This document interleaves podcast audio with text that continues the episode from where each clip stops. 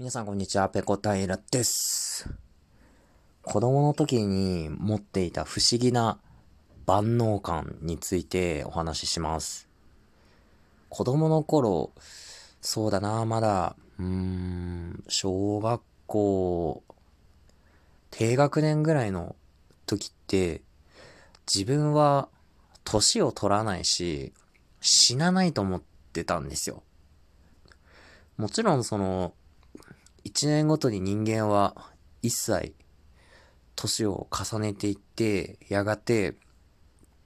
えー、死ぬという、まあ、そういう事実はもちろん知っていたんですけれども、自分はな、何かその常識に当てはまらない特別な存在だと思っていたんですよ。で、自分は何でもできて、こう人と違うっていう、その謎の万能感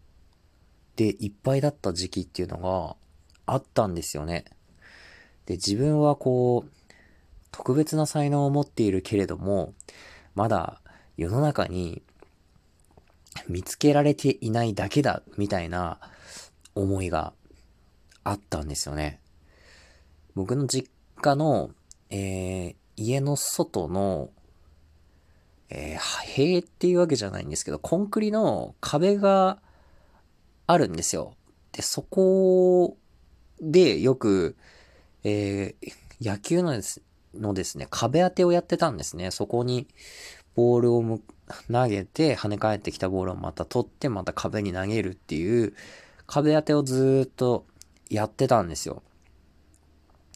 で、その、実家の家の前の道路の角からですね、いつかプロ野球のスカウトが現れて、自分のことを、えー、球団に誘ってくれる日が来るんだと思い続けて、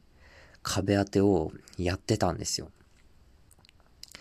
その才能がある他とは違う自分を見つけてくれる人がいつか現れるはずだと思いながらそんなことをやってたんですよね。まあでも、だんだんね、中学校、高校になると、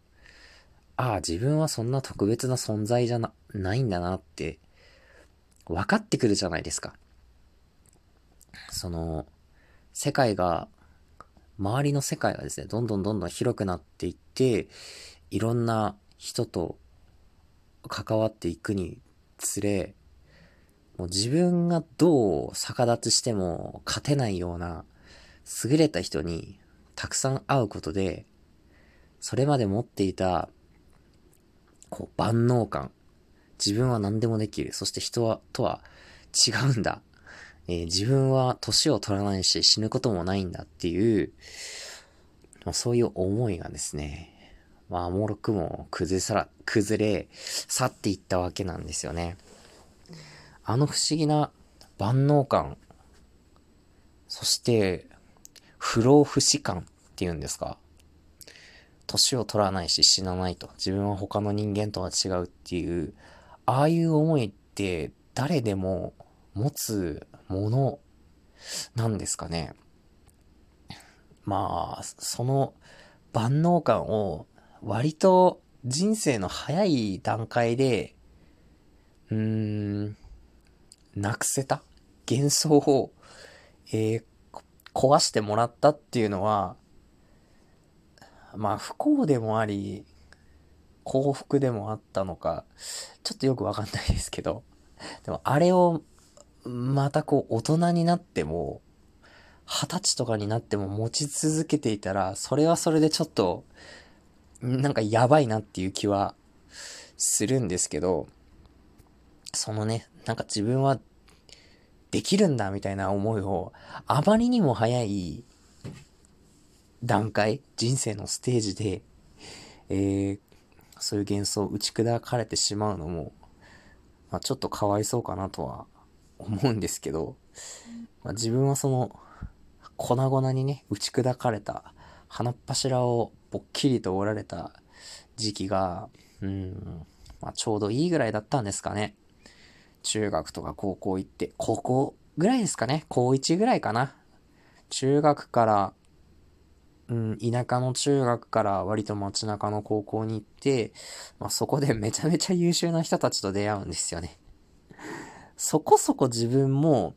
あの、できる気でいたんですよ。もう完全にお山の大将で、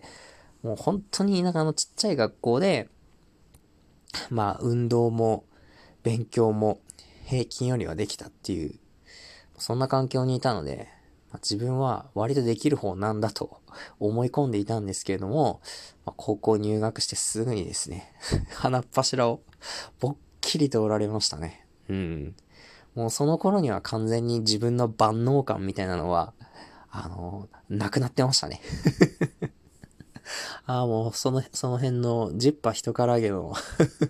ワゴンセールの中の一商品だ、みたいなそれぐらいの気持ちでいましたね。いや、皆さんもね、ね、まあ今これを聞いてる方って、まあ成人されてる方がほとんどなので、まあ、そういうね、あの、その年齢でこう、自分は何でもできるんだぜとかって思ってる人は多分いないと思いますけど、皆さん振り返ってね、幼少期とか振り返ってそういう思いをしてたことがあるんでしょうかね。自分は人とは違うぞっていう、あの、年は取らないし、死ぬこともないんだ、みたいな。ね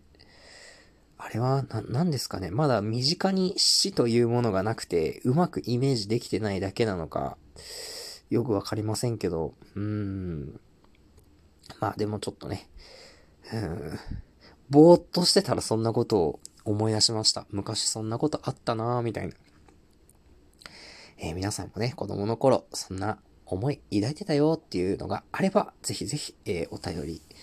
で教えていただけるとありがたいです。はい、今日の配信はここまでです。次回やれたらやります。それでは、ペロンペロン。